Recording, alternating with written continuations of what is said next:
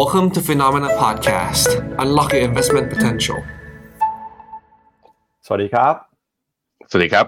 ต้อนรับคุณผู้ชมเข้าสู่รายการข่าวเช้า Morning Brief นะครับ สรุปข่าวสำคัญเพื่อไม่ให้คุณพลาดทุกโอกาสการลงทุนครับ วันจันทร์ที่ 5 กุมภาพันธ์มาเจอกับเรา 2 คนครับ ผมปั๊บจิรติขันติพะโล และพี่แบงค์ชัยนนท์รักการจันนันท์ครับ สวัสดีครับพี่แบงค์ครับ ครับ สวัสดีครับปั๊บครับ ครับก็สัปดาห์นี้นะครับเรามาติดตามกันต่อครับ ประเด็นความน่าสนใจทางเศรษฐกิจการเงินการลงทุนนะครับ ผ่านพ้นไปแล้วครับกับการประกาศผลประกอบการของบริษัทจดทะเบียนยักษ์ใหญ่สหรัฐในช่วงสัปดาห์ที่ผ่านมา สัปดาห์นี้นะครับอีเวนท์ที่รอเพิ่มเติมเนี่ยก็เป็นทั้งเรื่องของต่างประเทศแล้วก็เรื่องในประเทศนะครับสัปดาห์นี้จะเป็นสัปดาห์ก่อนที่จะเข้าสู่ช่วงเทศกาลวันหยุดยาวตรุษจีน วันนี้เราก็เลยไปสำรวจนะครับความคิดเห็นแล้วก็มุมมอง รวมไปถึงสถานการณ์ล่าสุดของตลาดหุ้นจีนครับหลังจากวันศุกร์ที่ผ่านมาตลาดหุ้นจีนก็ปรับตัวลงมาอย่างรุนแรงเองหนึ่งวันนะครับ ทำให้ตอนนี้ตลาดหุ้นจีน ซื้อขายกันอยู่ในจุดที่ต่ำที่สุดในรอบประมาณ 5 ปี อย่างไรก็ตามครับในช่วงเช้ามีข่าวเเกิดขึ้นนะครับโดยมีการรายงานจากสำนักข่าวต่างประเทศครับบอกว่าตอนนี้รัฐบาลจีนเนี่ยเตรียมจะออกมาตรการเข้ามาพยุงเข้ามากระตุ้นตลาดหุ้นรอบใหม่ ในช่วงเทศกาลตรุษจีนที่จะถึงนี้นะครับเพื่อเป็นการกอบกู้สถานการณ์ หลังจากหุ้นจีนมูลค่าต่ำสุดในรอบ 5 ปี แล้วก็เทียบจากจุดพีคนะครับตอนนี้มูลค่าของตลาดหุ้นจีนหายไปแล้วมากกว่า 6 ล้านล้านดอลลาร์สหรัฐเลยทีเดียวครับพี่แบงก์ก็ถือว่าเป็นข่าวที่จะต้องมารอความชัดเจนกันอีกรอบหนึ่งแล้วกันนะครับว่ารัฐบาลจีนจะทำอะไรเพื่อกอบกู้สถานการณ์ ความเชื่อมั่นในตลาดหุ้นจีนตอนนี้ แต่ที่แน่ ๆ คือภาพที่แตกต่างออกไปคือภาพของตลาดหุ้นสหรัฐครับในสัปดาห์ที่ผ่านมาตลาดหุ้นสหรัฐยังคงเดินหน้าปรับตัวบวกขึ้นมาได้อย่างต่อเนื่องนะครับ บวกขึ้นมาติดต่อกันหลายสัปดาห์แล้วครับ โดยดัชนี S&P 500 เนี่ยก็บวกขึ้นมา 4 สัปดาห์ติดต่อกันนะครับ ขึ้นมา ทำจุดสูงสุดใหม่อย่างต่อเนื่องเลย ตลาดหุ้นสหรัฐตอนนี้สดใสมากๆนะครับ แม้ว่าจะมีข่าวเรื่องของตัวเลขเศรษฐกิจโดยเฉพาะอย่างยิ่ง ตัวเลขการจ้างงานที่ออกมาแข็งแกร่งมากๆทำให้ตอนนี้ตลาดเองเนี่ยก็เริ่มมาพิจารณาแล้วนะครับว่าปีนี้เฟดจะลดดอกเบี้ยมากน้อยแค่ไหน คุณโพเวลก็ส่งสัญญาณชัดเจนว่าเดือนมีนาน่าจะไม่ลดแน่ๆ แล้วก็เมื่อคืนนี้นะครับออกมาพูดในรายการ60 Minutes ซึ่งเป็นรายการข่าวของสหรัฐอีกบอกว่าจะลดดอกเบี้ยเนี่ยก็ต้องรอดูข้อมูลหลังจากเดือนมีนาคมเป็นต้นไป เพราะฉะนั้นตอนนี้นะครับ ตลาดเองก็น่าจะต้องสืบซับข่าว แล้วก็มีการปรับพอร์ตปรับการลงทุน เพื่อรับมือกับเรื่องของดอกเบี้ยที่จะเปลี่ยนแปลงไปตอนนี้ด้วยครับ อืมครับผม ในขณะที่ตัวเลขเศรษฐกิจที่สำคัญสำคัญนะออกมาสัปดาห์ที่แล้ว เราเห็นการเคลื่อนไหวของตลาดเมื่อวันศุกร์ที่ผ่านมาเดี๋ยวเราพาไปดูกันนะครับ ว่ามีความน่าสนใจแล้วก็อีกเรื่องหนึ่งครับคืออาการประกาศผลประกอบการของไตรมาส 4 หรือว่าทั้งปี 2023 นั้น ยังทยอยมาอยู่ถึงแม้ว่าจะผ่านบิ๊กวีคที่เหล่าพวกหุ้นเมกะแคปและเจ็ดนางฟ้าจะประกาศครบแล้ว แต่หุ้นที่จะสะท้อนเรื่องการเรื่องค้าปลีก เรื่องการบริโภคภายในประเทศของอเมริกานั้นยังทยอยประกาศออกมาอยู่ ซึ่งก็จะเป็นตัวสำคัญเหมือนกันในการชี้วัดว่าเฟดจะลดดอกเบี้ยตอนไหนนะครับครับอย่างสัปดาห์นี้นะครับก็มีวันจันทร์นะครับเป็นหุ้นของ McDonald's ครับแล้วก็มีวันอังคาร Eli Lilly Spotify มี Ford เอ่อมี Snap นะครับ Toyota ด้วยครับ วันพุธนะครับมาเป็นหุ้นค้าปลีกของจีนอย่าง Alibaba มีหุ้น Uber มี Walt Disney นะครับ วันพฤหัสบดีครับก็มีหุ้นของ Pinterest มี Affirm วันศุกร์นะครับมีหุ้นของ Pepsi ครับก็ส่วนใหญ่จะเป็นหุ้นในกลุ่มค้าปลีกมากขึ้น แล้วก็หุ้นในกลุ่มที่เกี่ยวข้องกับสินค้าอุปโภคบริโภคด้วยนะครับครับงั้นเดี๋ยวเรามาดูสรุปความเคลื่อนไหวกันนะครับของสินทรัพย์ต่างๆ ในรอบสัปดาห์ที่ผ่านมากันหน่อยครับ ก็ปิดสัปดาห์ไปนะครับสัปดาห์ที่แล้วครับดัชนีตลาดหุ้นยังคงเดินหน้าปรับตัวตอบรับบวกขึ้นมาได้อย่างต่อเนื่องนะครับ โดยเฉพาะอย่างยิ่ง ตลาดหุ้นของสหรัฐครับ จะเห็นว่าตลาดหุ้นสหรัฐนะครับสัปดาห์ที่แล้วดัชนี S&P 500 ให้ผลตอบแทนบวกขึ้นมา 1.4%ครับ แล้วก็ year to date บวกขึ้นมาได้ 4%แล้วนะครับ เป็นการปรับตัวบวกขึ้นมาติดต่อกัน 4 สัปดาห์ครับ ที่น่าสนใจก็คือดัชนีดาวโจนส์ของสหรัฐด้วยนะครับ บวกขึ้นมาได้ประมาณ 1.4%เช่นกัน ก็บวกขึ้นมาติดต่อกัน 4 สัปดาห์เหมือนกันครับ NASDAQ นะครับสัปดาห์ที่แล้วบวกขึ้นมาได้ประมาณ 1.2%บวกติดต่อกันตลอดทั้ง 4 สัปดาห์เช่นกัน จะเห็นว่าตอนนี้เนี่ยตลาดหุ้นสหรัฐยังคงเดินหน้าทำจุดสูงสุดใหม่อย่างต่อเนื่อง ตามมาด้วยตลาดหุ้นของญี่ปุ่นนะครับบวกขึ้นมา 1.1% year to date ครับตลาดหุ้นญี่ปุ่นถือว่าเป็นตลาดหุ้นที่ผลตอบแทนที่แข็งแกร่งมากที่สุดตลาดหุ้นหนึ่งของปีนี้เลยครับบวกขึ้นมาถึง 8%ราคาทองคำสัปดาห์ที่แล้วก็บวกขึ้นมาได้ประมาณ1%นะครับแต่ year to date ยังติดลบอยู่ครับนอกจากนี้นะครับก็มีหุ้นในกลุ่มทั้งยุโรปนะครับ develop market emerging market ก็ปรับตัวบวกขึ้นมาได้ ส่งผลทำให้ภาพรวมทั้งสัปดาห์เนี่ยตลาดหุ้นโลกนะครับ world market equity บวกขึ้นมาได้ประมาณ 1%ครับ ที่น่าสนใจคือราคาน้ำมันครับ ราคาน้ำมันสัปดาห์ที่แล้ว ติดลบไปถึง 7.3%นะครับทำให้ year to date ราคาน้ำมันเนี่ยลดช่วงบวกลงมาหลือบวกเพียงแค่ประมาณ 0.9%เท่านั้น นอกจากนี้นะครับก็มีหุ้นในมีกลุ่มรีดนะครับที่ให้ผลตอบแทนติดลบนะครับหุ้นยุโรปเคลื่อนไหวอยู่ในกรอบแคบๆแล้วก็มีในฝั่งของ ตราสารหนี้นะครับบอลยูให้ผลตอบแทนลดลงไปหลังจากที่ราคาก็ปรับตัวขึ้นมาครับพี่แบงค์อืมอีกตัวหนึ่งที่ปรับตัวลงแรงคือราคาน้ำมันนะหลังจากทะลุเส้นค่าเฉลี่ย 200 วันนะทั้ง WTI แล้วก็ทั้ง Brent ไปเนี่ยเมื่อวันศุกร์ที่ 26 มกอ่ามกรา หลังจากนั้นมาก็เข้ารอบย่อแล้วก็ย่อแรงหลาย ๆ แท่ง candlestick ติดต่อกันมาเลยทีเดียว ผมคิดว่า เรื่องของมุมมองคือโอเปกจะคงกำลังการผลิตหรือเปล่า อันนี้ก็เรื่องหนึ่งแต่เรื่องหนึ่งก็คือ ตลาดกำลังดูครับว่าการกระตุ้นเศรษฐกิจของจีนนั้นจะเกิดขึ้นจริงหรือเปล่า ซึ่งถ้ายังเกิดขึ้นไม่จริง ก็แปลว่าทางฝั่งดีมานั้นอาจจะยังไม่มีความต้องการเพิ่มขึ้น ตลาดจึงเลือกที่จะเทขายในสัปดาห์ที่แล้วนะลบไปถึง 7.3%นะครับไปดูตลาดหุ้นรายตัวบ้างนะครับหนึ่งในตลาดที่น่าสนใจสัปดาห์ที่แล้วก็คือตลาดหุ้นของเกาหลีใต้ครับให้ผลตอบแทนบวกขึ้นไปถึง 5.5%เลยนะครับแรงหนุนนำก็มาจาก หุ้นในกลุ่ม chipset แล้วก็ semiconductor ครับหลังจากที่ตลาดหุ้นสหรัฐเปิดเผยผลประกอบการนะครับมีหุ้นหลาย ๆ ตัวเนี่ยที่ปรับตัวบวกขึ้นมาได้ดีโดยเฉพาะยิ่งหุ้น tech ครับพอหุ้น tech สดใสแบบนี้นะครับตลาดก็คาดหวังว่าเรื่องของกระแสการฟื้นตัวในอุตสาหกรรม tech ความต้องการใช้ chipset semiconductor จะมีเพิ่มมากขึ้นนะครับหุ้นในกลุ่ม chipset semiconductor ของเกาหลีใต้ก็มีการรายงานผลประกอบการออกมาดีด้วยนะครับความคาดหวังโมเมนตัมไปต่อทำให้ตลาดหุ้นเกาหลีใต้ค่อยๆฟื้นตัวขึ้นมา ส่วนดาวโจนส์ครับอย่างที่บอกไปคือบวกได้ประมาณ 1.4% ตลาดหุ้นของอินโดนีเซียก็บวกขึ้นมาเช่นกัน SET Index ครับสัปดาห์ที่แล้วกลับมาเป็นบวกแล้วนะครับบวกขึ้นมา 1.2%อย่างไรก็ตามผลตอบแทนตั้งแต่ต้นปีดัชนีตลาดหุ้นไทยยังคงติดลบอยู่นะครับลบไปประมาณ 2.2%ญี่ปุ่นยังบวกต่อนะครับเกาหลีใต้เอ่อ NASDAQ นะครับแล้วก็มีไต้หวันที่บวกได้ ที่ปรับตัวลงไปหนักๆเนี่ยก็เป็นตลาดหุ้นจีนครับหุ้นจีนนี่แม้ว่าจะลงต่ำแล้วนะครับก็ยังลงต่ำได้อีกในสัปดาห์ที่แล้วไชน่าเอชาลบไป 4.6% H share ครับติดลบไป 2.6% เฉพาะวันศุกร์ที่ผ่านมาวันเดียวเนี่ยตลาดหุ้นจีนก็ร่วงลงไปแรงเกินกว่า 3%เลยนะครับ ความกังวลก็มาจากหลากหลายเรื่องราวนะครับ เดี๋ยววันนี้เราจะมาวิเคราะห์กันว่าหุ้นจีน อนาคตจะเป็นยังไงหลังจากที่รัฐบาลออกมาส่งสัญญาณ กระตุ้นนะครับเข้ามาแทรกแซงตลาดในรอบใหม่ครับ ตลาดหุ้นของเวียดนามสัปดาห์ที่แล้วติดลบไปประมาณ 0.3%นะครับ อันนี้ก็เป็นความเคลื่อนไหวของตลาดหุ้นทั้งโลกเลยครับว่าสัปดาห์ที่ผ่านมาแต่ละตลาดเคลื่อนไหวเป็นยังไงบ้างครับอืมครับผมเกาหลีเนี่ยถึงแม้ว่าสัปดาห์ที่แล้วจะบวกได้ 5.5% แต่เช้านี้เกาหลีเนี่ยดัชนีเกาหลีนะเปิดมาลบอยู่ 1.8%นะก็คือเข้ารอบย่อด้วยเหมือนกัน แล้วเป็นแท่ง candlestick เนี่ยคือเปิดตอนแรกอะ่ะไม่บวกไม่ลบนะ แล้วใช้ระยะเวลาประมาณชั่วโมงหนึ่งของการเทรดเนี่ยตอนนี้ลบเกือบ 2%แล้ว ก็ดูแล้วอาการดูมันแบบขึ้นแรงก็ลงแรงยังมีความผันผวนซ่อนอยู่ในนั้นนะฮะในขณะที่ตัวที่น่าสนใจอีกตัวหนึ่งจากตัวการรายงานของปั๊บนะ ก็คือตัวหุ้นไทยนี่แหละ นะฮะหุ้นไทยเนี่ยการบวกได้สองเปอร์เซ็นเมื่อวานนี้มาจากวันศุกร์วันเดียวเนี่ยบวกได้ถึงหนึ่งจุดหนึ่งแปดเปอร์เซ็นก็คือครึ่งหนึ่งของผลตอบแทนรายสัปดาห์มาจากวันเดียวคือวันศุกร์เรามารอดูกันว่า แนวต้านระยะสั้นคือเส้นค่าเฉลี่ย 20 วันคือ 1,386 คือจากตรงนี้ไปอีกประมาณสัก 3 จุด จะทะลุผ่านแล้วสามารถยืนกลับมาได้ไหม ถ้ายืนกลับมาได้ buy signal จะเกิดที่ MACD ที่กราฟ day แล้ว RSI ก็มีโอกาสลุ้นว่าขึ้นกลับมายืนเหนือ 50 ด้วยเช่นเดียวกัน ถ้าเป็นอย่างนั้นหุ้นไทยจะมีเขาเรียกว่ามีแรงส่งหนุนนำทำให้อาจจะปรับตัวขึ้นได้ต่อ โดยมีแนวต้านถัดไปคือเส้นค่าเฉลี่ย 100 วันครับ 1,421 นะครับครับไปดูต่อนะครับในราย sector แล้วก็หุ้นรายตัวกันบ้างนะครับ สัปดาห์ที่แล้วครับเราจะเห็นว่ามีความเคลื่อนไหวที่น่าสนใจของตลาดหุ้นสหรัฐนะครับ ก็คือ ตัวเลขของตลาดหุ้น โดยเฉพาะอย่างยิ่งหุ้นที่ประกาศผลประกอบการออกมานะครับวันศุกร์ที่แล้วเนี่ยยังบวกขึ้นไปต่อครับ ไม่ว่าเป็นหุ้นของ Microsoft บวก 1.8%เออขออภัยฮะ อันนี้เป็นภาพรายวันนะครับ Microsoft บวก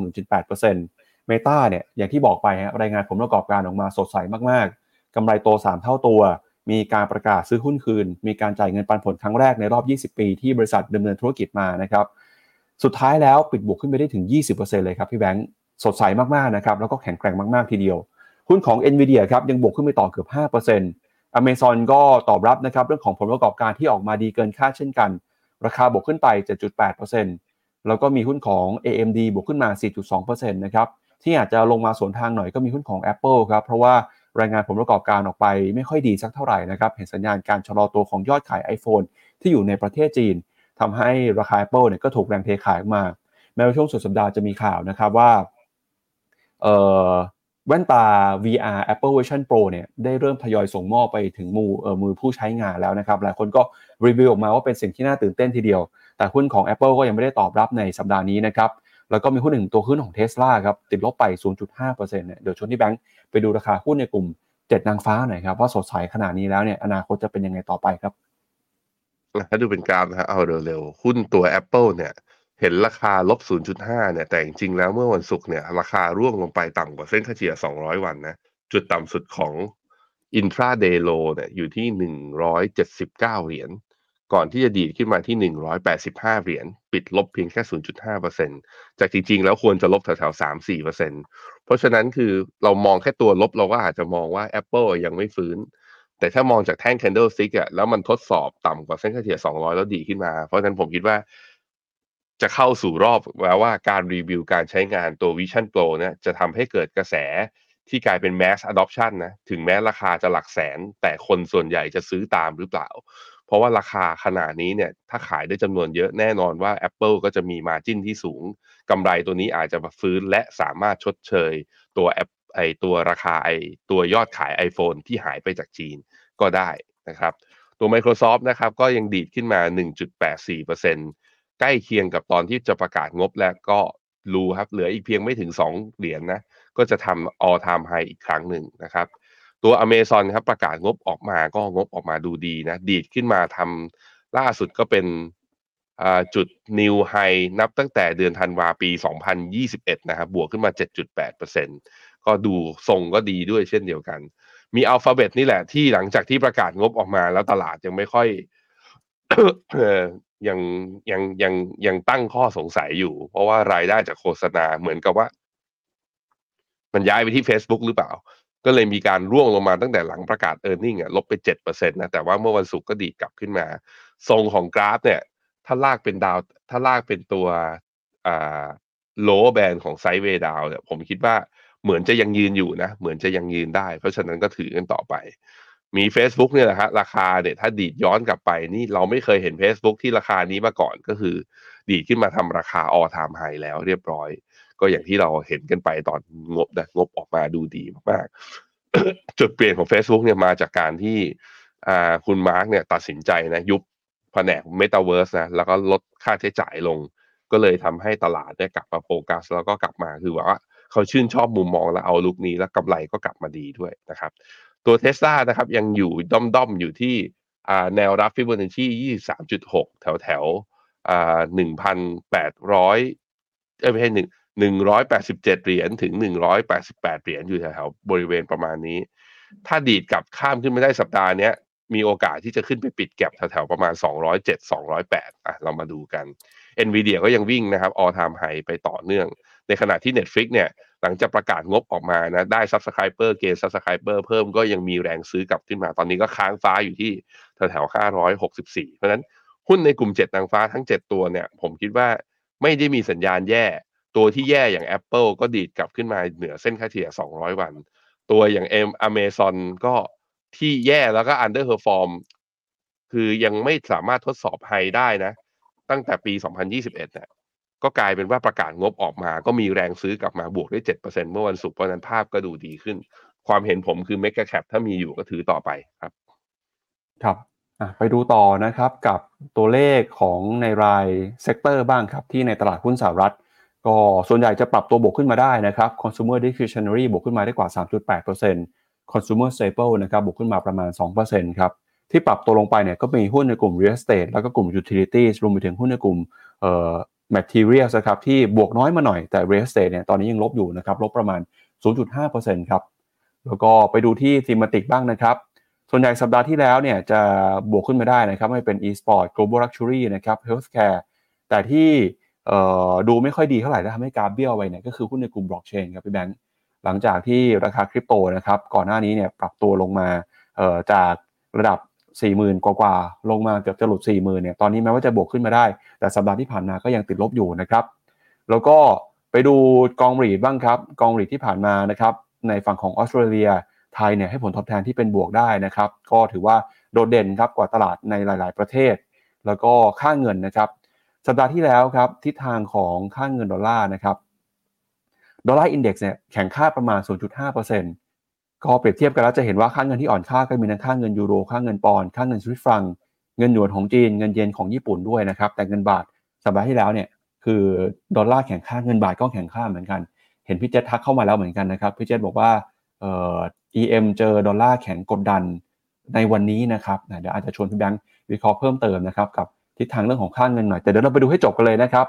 ไปดูที่บอลยูบ้างครับสัปดาห์ที่แล้วนะครับบอลยูสหรัฐยุ10ปีผลตอบแทนบวกขึ้นมา 14 basis point ครับ อายุ 2 ปีเนี่ยผลตอบแทนบวกขึ้นมาประมาณ 11 basis point นะครับ ตอนนี้บอลยูก็กลับขึ้นมาต่อเนื่องเลยนะครับ ล่าสุดครับ ผลตอบแทนของพันธบัตรรัฐบาลสหรัฐนะครับ ตอนนี้อายุ 10 ปีผลตอบแทนอยู่ที่ 4.073%นะครับ ก็หลังจากเห็นสัญญาณเฟดยืนยันนะครับว่าเดือนมีนาคมอาจจะไม่ลดดอกเบี้ย แล้วก็อาจจะมีการลดดอกเบี้ยน้อยกว่าที่ตลาดคาดการเอาไว้นะครับ ก็ อะแล้วก็มาดูกันนะครับ อันนี้เป็นทิศทางความเคลื่อนไหวของตราสารหนี้นะครับในแต่ละประเทศนะครับ ก็เป็นสรุปความเคลื่อนไหวในเช้านี้ที่เรามาฝากกันนะครับเดี๋ยวชวนที่แบงค์วิเคราะห์ตราสารหนี้แล้วก็ค่าเงินกันต่อเลยครับค่าเงินบาทเนี่ยผมวัดไว้นะว่าเวฟซีเนี่ยมีปีอยู่ได้อยู่สองอกสองที่คือแถวแถวสามสิบห้าจุดสามหนึ่งเหรียญแล้วก็ถ้าตรงนี้รับไม่ไหวก็แปลว่าสามสิบห้าทุ่นจะมีโอกาสที่จะแข็งกลับมา ปรากฏว่ามันทดสอบสามสิบห้าจุดสามเนี่ย ตอน ถ้าดูอันนี้ดูเป็นกราฟรายชั่วโมงนะทุกคน ก็แถวแถวสิ้นเดือนมกราแล้วก็มาอีกทีคือวันที่สามสิบเอ็ดมกราคือสองวันเนี้ยแล้วก็เมื่อ อันนี้คือเมื่อวันไหนเนี่ย เมื่อวันศุกร์ที่ผ่านมาเนี่ย เหมือนจะอ่อนค่า เหมือนจะลงไปข้างล่าง แต่ปรากฏว่าพอเห็นตัวเลขนอนฟาร์มเพโรนะเห็นตัวเลขการจ้างงานของสหรัฐ พอดอลลาร์ดีดกลับไปแข็งบาทก็เลยอ่อน แล้วอ่อนกระชากขึ้นมาแรงด้วยจากสามสามสิบห้าจุดสองเนี่ย ทะลุขึ้นมาสามสิบห้าจุดหก เพราะฉะนั้นก็อาจจะพอจะบอกเนี่ยแล้วมันทำ high ด้วยในกราฟรายชั่วโมง ก็แปลว่ามันผมคิดว่าบาทสิ้นสุดรอบของการแข็งค่าช่วงสั้นไปแล้ว น่าจะเข้าสู่รอบอ่อน เพราะตัวเลขเศรษฐกิจสหรัฐออกมามัน confirm ว่าเฟดอาจจะเลื่อนการขึ้นดอกเบี้ยออกไปอีกหนึ่ง meeting คือ meeting หน้าเนี่ยจะมีโอกาสสูงขึ้นที่จะคงดอกเบี้ยต่อ ถ้าเป็นอย่างนั้นผมคิดว่าดอลลาร์จะแข็งมากขึ้น ไปดูที่ดอลลาร์กันหน่อยเนี่ยดอลลาร์เห็นไหมฮะ ดอลลาร์แข็งค่าตอนที่พร้อมกับตอนที่ค่าเงินบาทอ่อนค่ากระชากแรงพอดี เพราะฉะนั้นเหตุผลของการแข็งค่าของเงินบาทไม่ได้มาจากตัวเราเองอ่อนค่าของเงินบาทไม่ได้มาจากตัวเราเอง แต่มันมาจากนี่แหละ ตัวเลขเศรษฐกิจของสหรัฐ ตอนนี้ดอลลาร์ถ้าดูเป็นกราฟ day ตอนนี้ทะลุร้อยสี่จุดหนึ่งขึ้นมาแล้ว ก็ทะลุเส้นค่าเฉลี่ยสองร้อยวันที่ย่ำอยู่มาทดสอบอยู่เนี้ยตั้งแต่กลางเดือนมกราเป็นต้นมา แล้วเราก็ไม่รู้ว่ามันจะลากขึ้นหรือลากลง จนกระทั่งวันพฤหัสอะที่ตัวดอลลาร์เนี่ยมันร่วงลงมาลบประมาณ 0.4เปอร์เซ็นลงมาแถวแถวร้อยสามตอนนั้นเราก็เห็นราคาทองอะไปดูราคาทอง ราคาทองเมื่อวันพฤหัสก็กระชากขึ้นนะ บวกไปสิบห้าเหรียญขึ้นไปแล้วทำจุดสูงสุดถึงสองพันหกสิบห้าสองพันหกสิบห้าทีเดียว แต่พอดอลลาร์กลับมาแข่งค่ากระชากแรงวันศุกร์เนี่ย ราคาทองก็ร่วงลงมาวันเดียวสิบห้าเหรียญ และเช้านี้ก็ร่วงต่ออีกประมาณสี่เหรียญคือรวมสองวันเนี่ยยี่สิบเหรียญนะกำลังย่อลงมาแล้ว เพราะฉะนั้นดอลลาร์แข็งมีผลกับใคร ดอลลาร์แข็งจะมีผลทำให้ประเทศทางฝั่ง emerging market เนี่ยค่าเงินอ่อน มันแปลถ้าในแง่ของ commodity ก็ไม่ไป เราเห็นทองแล้ว เราเห็นน้ำมันแล้ว ผมคิดว่าในแง่ของหุ้น เราจะเห็นตลาดหุ้นทางฝั่งเอเชียเนี่ย อาจจะอยู่ในรอบปรับฐานของสัปดาห์นี้ แต่ผมพาไปดูมากกว่านั้นพี่ปับ๊บครับ สัปดาห์นี้เนี่ย major US economic reports กับ Fed speakers เนี่ยมีหลายเหตุการณ์ด้วยกัน วันจันนี้ไม่มีอะไร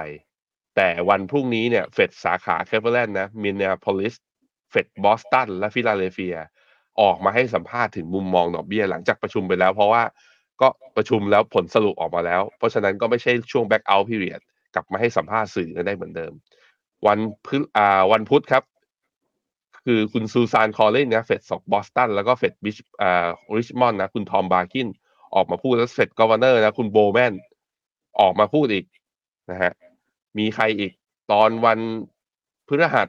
อะไอตัวเลข initial jobless claim กับ wholesale เฉยๆ แต่อ่าเนี่ยเฟดสาขาริชมอนด์นะ คุณทอมบาร์กินออกมาพูดอีก แล้วก็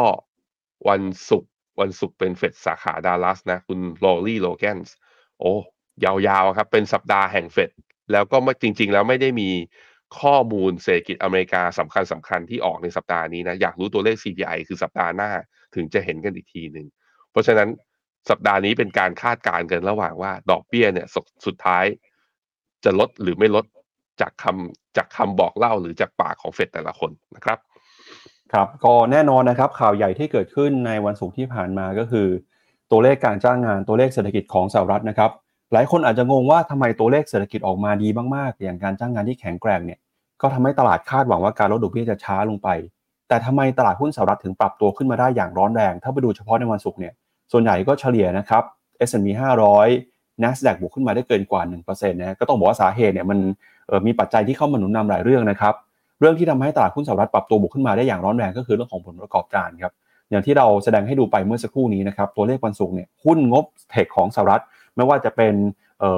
หุ้นของเมตาหุ้นของอเมซอนเนี่ยบวกสดใสมากๆ เพราะฉะนั้นเนี่ยแม้ว่าตลาดจะกังวลเรื่องของการลดดอกเบี้ยที่ช้ากว่าคาด แต่ตลาดหุ้นก็เลือกเดินหน้าบวกขึ้นไปต่อทำออทามไฮนะครับตัวเลขวันศุกร์มีความสำคัญมากครับเพราะว่าเป็นตัวบ่งชี้ว่าเศรษฐกิจสหรัฐยังคงเดินหน้า เติบโตได้อย่างแข็งแกร่งนะครับ โดยในฝั่งของกระทรวงพาณิชย์ของสหรัฐนะครับเขาก็รายงานตัวเลขเศรษฐกิจที่สำคัญนะครับ มีตัวเลขการจ้างงานจากกระทรวงแรงงานด้วยนะครับ โดยการจ้างงานนอกภาคการเกษตรในเดือนมกราคมเนี่ยออกมาอยู่ที่ระดับ 353,000 ตำแหน่ง สูงกว่าที่ตลาดคาดไว้นะครับตลาดคาดว่าจะอยู่เพียงแค่ประมาณ 185,000 ตำแหน่งเท่านั้น ส่วนตัวเลขการว่างงานครับเดือนที่แล้วอยู่ที่ 3.7%นะครับตลาดคาดว่าเดือนมกราคมเนี่ยจะเพิ่มขึ้นมาอยู่ที่ 3.8 แต่ตัวเลขออกมาจริงคือยังอยู่ที่ 3.7 อยู่ ก็แปลว่าการจ้างงานเพิ่มขึ้นอัตราการว่างงานก็ยังเท่าเดิมนะครับ นอกจากนี้ครับ ค่าจ้างรายชั่วโมงครับ ถ้าไปดูค่าจ้างรายชั่วโมงเนี่ย ตอนนี้ปรับตัวขึ้นมาประมาณ 0.6%นะครับ สูงกว่าที่ตลาดคาดเอาไว้ด้วย แล้วก็ถ้าไปดูอัตราค่าจ้างนะครับ เปรียบเทียบกับรายปีนะครับ ก็จะเห็นว่าปรับตัวขยับขึ้นมาสูงถึง 4.5%เลยครับ ก็ถือว่าสูงกว่าที่ตลาดคาดไว้เช่นกันนะครับ ในฝั่งของการจ้างงานเนี่ย ภาคส่วนธุรกิจที่ทำให้มีการจ้างงานเพิ่มขึ้นนะครับ ก็จะมาจากทั้ง professional and business service นะครับ บวกขึ้นมา 47,000 ตำแหน่ง แล้วก็มีกลุ่ม healthcare นะครับที่ปรับตัวเปลี่ยนแปลงด้วยกลุ่มค้าปลีก การจ้างงานของภาครัฐนะครับการช่วยเหลือสังคมสงเคราะห์ social assistance แล้วก็ manufacturing ล้วนแต่มีการจ้างงานที่ปรับตัวอย่างน่าสนใจนะครับ สิ่งที่เกิดขึ้นที่น่าสนใจเรื่องหนึ่งก็คือมีเขามีการพูดถึงตัวเลขใหม่ของเดือนมกราแล้วเนี่ยเขายังมีการไปปรับนะครับตัวเลขของเดือนธันวาคมด้วยฮะที่บอกว่าทำไมถึงเซอร์ไพรส์มากเพราะว่าเขามีการปรับ ตัวเลขการจ้างงานนอกภาคการเกษตรของเดือนธันวาคมนะครับ เพิ่มขึ้นมาเป็น 3 3 3 3 0 0 0ตำแหน่งครับ ปรับขึ้นมาจากตัวเลขรายงานครั้งแรกถึง 1 1 7 0 0 0 ตำแหน่งฮะตัวเลขต่างๆที่ออกมานะครับยิ่งเป็นตัวบ่งชี้สะท้อนให้เห็นว่าเศรษฐกิจสหรัฐยังคงเดินหน้าเติบโตได้ดี มีการจ้างงานเพิ่มมากขึ้น การจ้างงานแข็งแกร่ง มีอัตราค่าจ้างแรงงานเพิ่มเติมบวกขึ้นไปอีกนะครับแล้วก็ตอนนี้เนี่ยไม่มีทีท่าเลยที่จะเห็นเศรษฐกิจสหรัฐส่งสัญญาณชะลอตัวครับ พอตัวเลขออกมาแข็งแกร่งแบบนี้นะครับตลาดก็มองไปถึงการใช้นโยบายการเงินของเฟดครับยิ่งเศรษฐกิจแข็งแกร่งเนี่ยความจำเป็นที่จะต้องลดดอกเบี้ยก็ยิ่งมีน้อยลง ตอนนี้ตลาดเริ่มลังเลแล้วนะครับว่าเฟดจะลดดอกเบี้ย ปีนี้กี่ครั้งจะลดอย่างเร็วที่สุดครั้งแรกเมื่อไหร่ แล้วก็ยิ่งมาตอกย้ำจากท่าทีของคณะกรรมการเฟดประธานเฟดที่ออกมาเปิดเผยในช่วงนี้ด้วยนะครับก็ยิ่งทำให้ตลาดกังวลว่าการลดดอกเบี้ยเนี่ยอาจจะไม่เกิดขึ้นเร็วหรือว่าในจำนวนครั้งมากเท่าที่ตลาดเคยคาดการเอาไว้ก็ได้ครับพี่แบงค์ อืมครับผมพาไปดูตัว Fed Watch Tools ใน cmegroup.com นะฮะอะนี่ มีติ้งครั้งถัดไปคือวันที่ 20 มีนา ตอนนี้โอกาสที่ อ่า นักลงทุนให้ในการคงดอกเบี้ยของเฟดนะ ผมเทียบอย่างนี้ดีกว่าคอมเพลแบบนี้ เทียบหนึ่งเดือนที่แล้วนะหนึ่งเดือนที่แล้วอะโอกาสในการคงดอกเบี้ยเนี่ยอยู่ที่สามสิบสามเปอร์เซ็นแล้วลดดอกเบี้ยยี่สิบห้า basis point เนี่ย อยู่ที่เท่าไหร่ห กสิบเปอร์เซ็นหกสิบสองเปอร์เซ็นตอนนี้เปลี่ยนไปแล้ว โอกาสในการคงดอกเบี้ยเนี่ย ทะลุพุ่งขึ้นมาเป็นแปดสิบสี่จุดห้าเปอร์เซ็นในขณะที่โอกาสในการลดดอกเบี้ยเนี่ยเหลือเพียงแค่สิบห้าจุดห้าเปอร์เซ็นเท่านั้น นี่แหละ พอสัญญาณตัวเลขการจ้างงานยังแข็งแกร่งอยู่แบบนี้ มันก็เลยเป็นที่มาที่ว่าเฟดควรจะค้างเงินเฟ้อเออควรจะค้างดอกเบี้ยนโยบายแบบนี้ไว้ก่อนหรือเปล่า เพราะถ้ารีบลดดอกเบี้ยไป เดี๋ยวจะกลายเป็นว่าเงินเฟ้อจะกลับมา มีอิทธิพลเร็วเกินไป แล้วเมื่อนั้นมันอาจจะเอาเงินเฟ้อลงได้ไม่อยู่ จึงเป็นที่มาที่ว่านี่แหละฮะเมื่อตอนผมทวนอีกทีหนึ่งนะ ผมทวนอีกทีหนึ่งปลายปีที่แล้วนักลงทุนมองกันว่าเฟดจะลดดอกเบี้ยปีนี้ห้าครั้ง ดอทพลอตออกมาอยู่แถวๆประมาณสองถึงสามครั้ง ซึ่งดอทพลอตเนี่ยเรายังไม่เห็นอีกทีหนึ่ง เราจะเห็นอีกทีหนึ่งคือการประชุมครั้งหน้าวันที่ยี่สิบมีนาเนี่ยแหละ อะแล้วเราไปดูกันจากห้าครั้งนะที่ตลาดคาดว่าเฟดจะลดดอกเบี้ยทั้งปีนี้ ตอนนี้เหลือลดกี่ครั้งอะมาดูที่ probability ถ้าดูจาก probability หรือโอกาสในการลดเนี่ย ตอนนี้โอกาสสูงสุดก็คืออ่าสิ้นปีเฟดประชุมครั้งสุดท้ายคือวันที่ 18ธันวา อยู่ที่ 4 ถึง 4.25 เออยังเยอะอยู่นะพี่ปับ๊บถือว่ายังเยอะอยู่ พอมันยังเยอะอยู่แปลว่าอะไร ตลาดยังเชื่ออยู่ฮะ ตลาดยังเชื่ออยู่ว่า เฟดจะลดดอกเบี้ยเร็ว ถึงประมาณอ่าหนึ่งหนึ่งร้อยยี่สิบห้า basis point ถ้าลดครั้งละยี่สิบห้าก็ยังห้าครั้งอยู่ดีทุกคน คือเหมือนกับตลาดจะไม่คิดอย่างนี้ ถึงไม่ลดเดือนมีนา เข้าเดือนพฤษภาคุณก็ต้องลดอยู่ดี แล้วคุณจะต้องลดแบบเร็วๆด้วย ประชุมทุกครั้ง ลดทุกครั้ง ตลาดไปคิดแบบนั้นอยู่นะตอนนี้ ความเห็นต่างตรงนี้จะยังนำมาซึ่งความผันผวนของตลาดหุ้นสหรัฐ และตลาดหุ้นโลกรวมถึงสินทรัพย์เสี่ยงประเภทอื่น ๆด้วยอะคุณนะคิดเห็นยังไงกันบ้าง คิดว่าเฟดจะลดดอกเบี้ยได้ห้าครั้ง เท่าที่ตลาดคิดกันอยู่ตอนนี้ หรือน้อยกว่าหรือมากกว่าอะลองพิมพ์กันเข้ามานะครับ ครับอะไปดูข้อมูลไส้ในหน่อยนะครับ ว่าตัวเลขการจ้างงานที่ออกมาเนี่ยเป็นยังไงบ้างนะครับทำไมตลาดถึงให้ความสำคัญกับเรื่องนี้ แล้วก็ดูเหมือนจะตื่นเต้นกันนะครับ ถ้าดูจากตัวเลขการจ้างงานนอกภาคการเกษตรเนี่ยก็จะเห็นว่า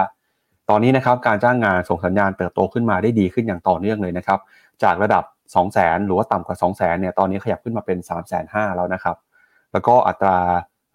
การว่างงานที่ปรับตัวก็ลดลงไปนะครับ แล้วก็ที่น่าสนใจคือ ค่าจ้างเนี่ยค่อยๆเพิ่มขึ้นมาเรื่อยๆ ค่าจ้างก็เป็นตัวหนึ่งนะครับที่ส่งผลกระทบต่อเงินเฟ้อนะครับ ถ้าเงินเฟ้อยังคงอยู่สูง เฟดเองก็อาจจะต้องใช้ความระมัดระวังในการตัดสินใจเรื่องการลดดอกเบี้ยนะครับ แนวโน้มชัดเจนเลยครับว่าตอนนี้การจ้างงานเพิ่มมากขึ้น ค่าจ้างก็ค่อยๆ ฟื้นตัวดีขึ้นมาด้วยนะครับ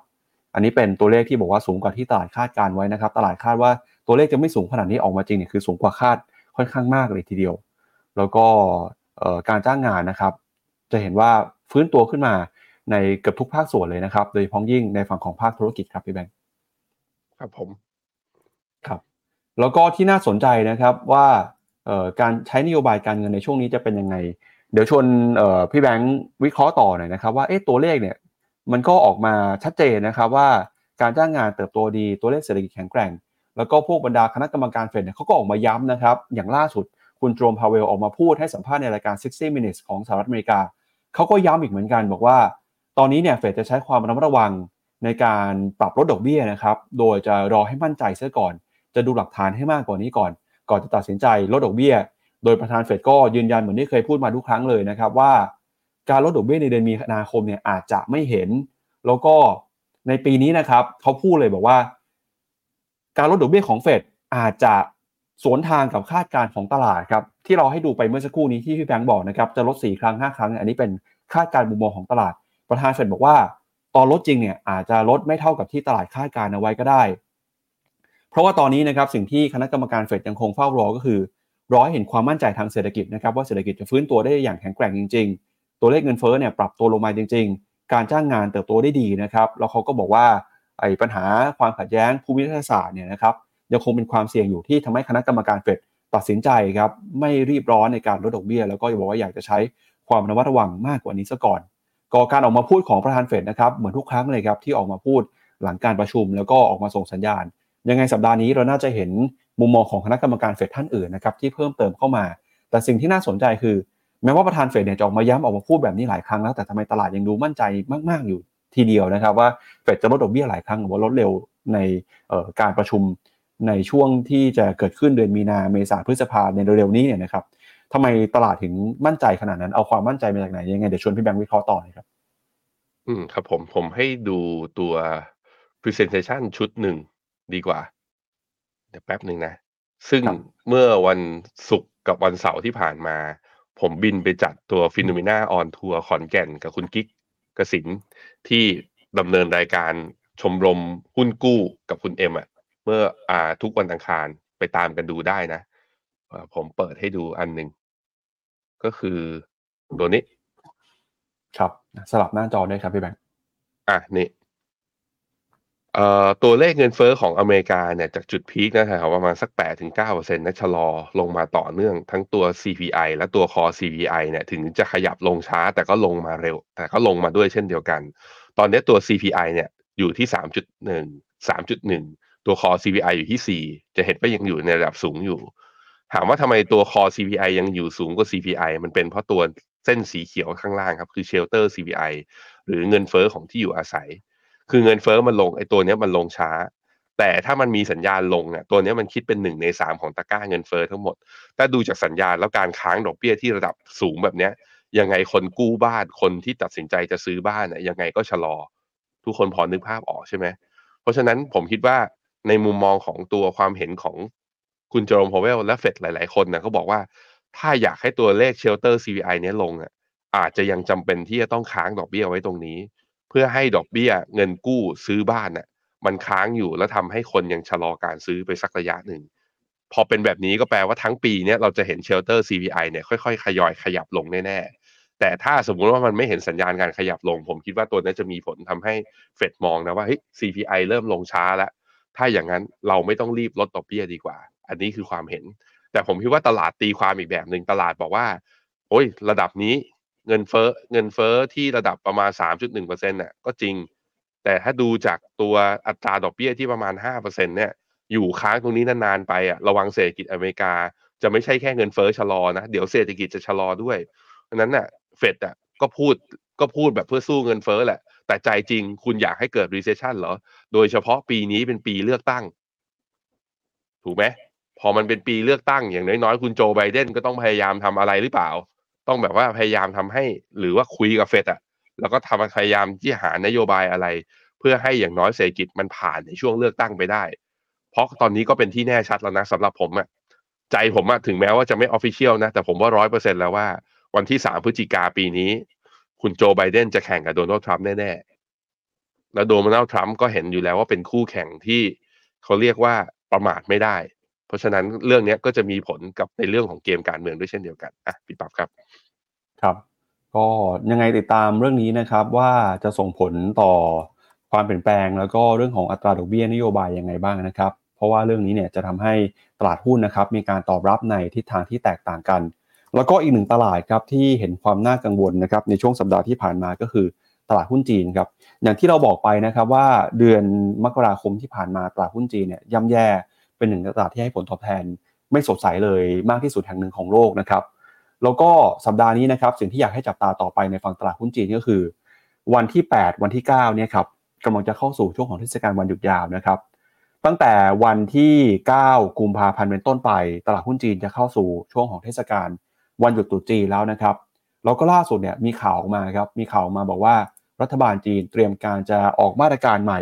เพื่อพยุงตลาดหุ้น ก่อนที่จะเกิดความวิตกกังวล แล้วก็เพื่อที่จะเข้าไปเหมือนเป็นการให้ของขวัญกับชาวจีนในช่วงเทศกาลตรุษจีนนะครับ มีการรายงานข่าวจากสำนักข่าวต่างประเทศนะครับออกมาบอกว่ารัฐบาลจีนเนี่ยส่งสัญญาณแล้วนะครับ ว่าจะมีการออกมาตรการกระตุ้นเศรษฐกิจ โดยพ้องยิ่งช่วยพยุงตลาดหุ้นรอบใหม่ หลังจากที่ตลาดหุ้นจีนลงมาทำจุดที่ต่ำที่สุดในรอบ 5 ปี มูลค่ามาเก็ตแคปหายไปกว่า 6 ล้านล้านเหรียญนะครับโดยเฉพาะในเดือนมกราคมตลาดหุ้นจีนสูญเสียมูลค่าไปเนี่ยติดลบไปกว่า 6.3%แล้วก็มีการปรับตัวลงมาติดต่อกัน 6 เดือนเลยนะครับ ถือว่าเป็นตลาดหุ้นที่เซนิเมนต์ย่ำแย่มากๆ ไม่มีความเชื่อมั่น ไม่มีแรงซื้อกลับคืนขึ้นมาเลยครับ โดยข้อมูลล่าสุดของจีนนะครับ มีสำนักข่าวในต่างประเทศออกมารายงานครับ ออกมาบอกว่ารัฐบาลจีนเนี่ยเตรียมการจะส่งสัญญาณใช้มาตรการกระตุ้นเศรษฐกิจรอบใหม่ โดยเฉพาะยิ่งการเข้าไปพยุงตลาดหุ้นนะครับ หลังจากก่อนหน้านี้เข้าไปกระตุ้นเศรษฐกิจผ่านการจัดตั้งกองทุนนะครับคิดเป็นมูลค่ากว่า 2 ล้านล้านหยวนแล้วก็รวมถึงมาตรการการลดสัดส่วนการการสำรอง ของธนาคารพาณิชย์หรือว่า RR ลงไป โดยรอบนี้นะครับ มูลค่าเนี่ยอันนี้เป็นการคาดเดานะครับจากหนังสือพิมพ์ฮะแล้วก็เป็นนักวิเคราะห์ทางเศรษฐกิจนะครับ จากหนังสือพิมพ์ที่ชื่อว่า The 21st Century Business เอ่อ Herald Daily เขาออกมาคาดครับ คนที่พูดเนี่ยคือคุณหลิวหยูหุยครับเขาออกมาบอกครับว่ามีโอกาสมีความเป็นไปได้ที่รัฐบาลจีนอาจจะใช้เงินกระตุ้นเศรษฐกิจนะครับ เข้าไปกระตุ้นเข้าไปพยุงตลาด มูลค่าสูงถึง 10 ล้านล้านหยวนครับ สูงกว่าที่เคยออกมาพูดก่อนหน้านี้ประมาณ 5 เท่าตัวครับ คือรัฐบาลจีนยังไม่ได้พูดอะไรนะครับ แต่ผู้เชี่ยวชาญทางเศรษฐกิจ นักวิเคราะห์ของจีนเนี่ยพูดตัวเลขกันไปแล้วครับ ก็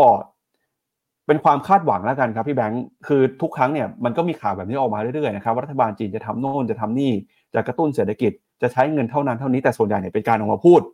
โดยยังไม่ได้ทำจริง ๆ เพราะว่า เขาออกมาพูดก่อนที่จะทำจริงๆนะครับก็คืออย่างเรื่องของ RRR เนี่ยเขาบอกว่าอาจจะลดวันที่ 5 ก็คือวันนี้นะครับเดี๋ยวเรามารอดูกันว่าตัวเลข confirm ออกมาจะลดอย่างที่เขาพูดมากน้อยแค่ไหน หรือแม้กระทั่งการออกมาจัดตั้งกองทุนพยุงหุ้นเนี่ยที่บอกใช้มูลค่า 2 ล้านล้านเขาก็ไม่ได้บอกไทม์ไลน์ที่ชัดเจนว่าจะมาเมื่อไหร่แล้วก็เนี่ยเป็นตัวเลขรอบใหม่นะครับว่าก่อนตรุษจีนจะมีของขวัญนะครับอาจจะสูงถึง 10 ล้านล้านหยวน อันนี้ก็ไม่รู้ว่านักลงทุนจะตื่นเต้นหรือว่า จะชินเฉยชากับข้อมูลของจีนที่ออกมาแล้วหรือเปล่านะครับ แต่ก็ถือว่าเป็นความน่าสนใจครับที่จีนบอกว่าอยากใช้เงินจำนวนสูงขนาดนี้นะครับ อย่างที่ไม่เคยเห็นมาก่อนในรอบหลายปีเลยครับพี่พันอืมครับผมอะเราไปดูข้อมูลของจีนเพิ่มเติม พี่ปับขอสไลด์ presentation ขึ้นมาหน่อย ตัวแต่ทีนี้ SI 300 นะครับ ตอนนี้ก็เหลือประมาณสัก 10%นะ ก็จะลงไปทำโลที่ทำไว้เมื่อตอน ปี 2018 ปี 2019 ซึ่ง low ตอนนั้นเนี่ยเกิดจากการที่คุณโดนัลด์ทรัมป์ขึ้นมาดำรงตำแหน่งเป็นประธานาธิบดีสหรัฐ แล้วก็เปิด war กับจีนด้วยการคือตั้งกำแพงภาษีตรงนั้นเนี่ยเหลืออีกประมาณแค่สิบเปอร์เซ็นต์เท่านั้นนะคือแถวๆประมาณสามพันจุดเนี่ยเรามารอดูกันฮะ เรามารอดูกันว่า จะถึงตรงนั้นหรือเปล่านะครับ ซึ่งถ้าใครสนใจผมผมคิดว่าเป็นเป็นคลิปที่ดีมากๆ ลงทุนแมนนะคุณทีน่า คุยกับคุณเจษของ Finnomena เนี่ยแหละ แล้วก็คุยกับดร.นิเวศน์ ได้ความเห็นทั้งสองทางเลย ผมคิดว่าข้อดีคือข้อที่ผมได้สรุปจากคลิปก็คือ ไม่ซื้อตอนนี้ก็คือรอซื้อที่ราคาถูกกว่า คือมันมีแต่จะซื้ออะไม่มีขายทั้งสองคนนะสรุปแบบนั้นนะครับอะไปต่อครับหน้าถัดไป ในขณะที่ leverage trade นะ คือเมื่อเทียบกับตอนปี 2022 ที่มันมีการคือทำ leverage trade กันเยอะๆ ก็คือว่ากู้มาจิ้นกันมาเทรดเนี่ย ก็บอกว่า อ่อมันเริ่มมีการ drop ลง มันเริ่มมีการ drop ลง คือคนจีนเหมือนกับว่าเอ่อระมัดระวังในการที่จะกู้มาลงทุนเนี่ยเพิ่มมากขึ้น อันนี้ก็เป็นตัวหนึ่งนะ คือ leverage ยิ่งเยอะข้อดีคือตลาดหุ้นขึ้นเยอะ แต่ถ้า leverage เยอะเกินไปเดี๋ยวทางการมาคุมเมื่อไหร่ตลาดหุ้นก็ปรับฐาน ตอนช่วงนี้เป็นอยู่ในช่วงที่เขายังสงวนท่าทีกันอยู่ นั้นมุมหนึ่งก็คือก็เห็นแล้วนักลงทุนต่างชาติยังไม่ได้ไหลเข้ามาลงทุนในจีน สองคือนักลงทุนที่เป็นเก่งกำไรระยะระยะสั้น ก็ลดการเทรดด้วยบัญชีมาจิ้นลงด้วยเช่นเดียวกันนะครับอะคราวนี้ไปดูครับ แต่ว่าเริ่มเห็นสัญญาณนะเมื่อวันที่สองกุมภาที่ผ่านมาก็คือนอตบาวก็คือการเปิดตลาดเอเทรดข้ามระหว่างตัว H share อ่าตลาดห่างเสงกับตลาดเมนแลนด์เนี่ยเริ่มมีการเรียกว่าเริ่มมีการเข้ามาใช้โคต้าเนี้ยในการเทรดคือ นักลงทุนในจีนเนี่ยเข้าไปเทรดไปหุ้นที่ลิสต์อยู่ในฮ่องกงอย่างเงี้ย เริ่มมีมากขึ้น ผมคิดว่าฝั่งนักลงทุนสายสมมติว่าเขาเป็นสาย VI แล้วเป็นคนจีนนะอาจจะเริ่มมองๆแล้วว่าเฮ้ย valuation ที่ถูกขนาดนี้ อาจจะต้องหาเก็บไว้ก่อนเผื่อทีมชาติมาคำถามคือทีมชาติจะมาจริงไหมดูหน้าถัดไปฮะอันนี้คือ activity ของ state funds ที่ใช้ตัว ETF เนี่ย ปรากฏว่า เนี่ยในเดือน มกราที่ผ่านมาเราเริ่มเห็น weekly turnover ใน ETF นะ ของข้างในจีนเนี่ย มูลค่าดีดขึ้นมา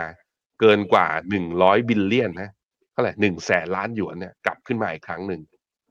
ซึ่งมันเคยเกิดเหตุการณ์เนี้ย ตอนประมาณปี2015อะผมพาไปดูตอนปี2015ตอนนั้น CSI 300หน้าตาเป็นยังไงบ้าง มาดูที่หน้าจอกราฟผมนะฮะ ดู ปี 2015 ตอนที่เงินไหลเข้าและ Active อ่า Activity ของตัว Weekly ETF ดีดีเนี่ยดูราคาของ โอ้โห อันนี้คือ CSI 300 นะ จากตอนปลายปี 2014 เนี่ย อยู่แถวๆ2,006 ไปทำจุดพีคอยู่ที่ 5,003 ไปดูห่างเสงตัวอะตู H share ปี 2015 จากแถวๆประมาณ 12,000 ดีขึ้นไปทำจุดสูงสุดที่12,4,800แปดร้อยแต่สุดท้ายนะก็ล่วงแรงเหมือนกันนะเข้าปี2015ปี2016เนี่ยก็ล่วงยาวล่วงแรงจริง แต่ว่ามีขาขึ้นมาก่อน เพราะฉะนั้นตัว Active ไอ activity ETF เนี่ย อาจจะพอจะบ่งบอกเราหรือเปล่า คือถ้ามาตรการมาจริง เราเห็นฟันโฟเริ่มมีการขยับปรับตัวมากขึ้น แต่ปัญหาคือไอตัวกราฟรายวันนี่แหละอะมาดูฮะ มันยังย่ออยู่เลยอย่างเช้านี้นะ ทั้งห่างเสงก็ลบอยู่ 0.8% S share ลบอยู่ 0.8%ในขณะที่ CSI 300 ก็ไม่ได้บวกเยอะครับ บวกเพียงแค่ 0.02%เท่านั้น ขอบวกแรงกว่านี้หน่อย ถ้าอยากให้เราเชื่อมั่นและอยากให้นักลงทุนไทยถั่วนะ กองทัพจีนครับ รีบๆ เข้ามาซื้อกันเยอะๆทำให้ดัชนีมันทะลุผ่านดาวเทรนไปหน่อย เราจะมั่นใจมากขึ้นนะครับครับอ่าก็น่าสนใจนะครับ เดี๋ยวยังไงรอดูกันสักช่วงสัปดาห์นี้นะครับว่า รัฐบาลจีนจะออกมาตรการกระตุ้นอย่างที่สื่อได้รายงานหรือเปล่า หรือว่าตัวเลขเนี่ยอาจจะสูงถึง 10 ล้านล้านอย่างที่มีคนออกมาเรียกร้องให้รัฐบาลจีนใช้เงินตรงนี้หรือเปล่านะครับแล้วก็ความเสี่ยงเรื่องหนึ่งครับที่พี่แบงค์พูดไปในเมื่อสักครู่นี้นะครับก็คือเรื่องของการเมืองสหรัฐอเมริกา โดยเฉพาะยิ่งคุณโดนัลด์ทรัมป์นะครับ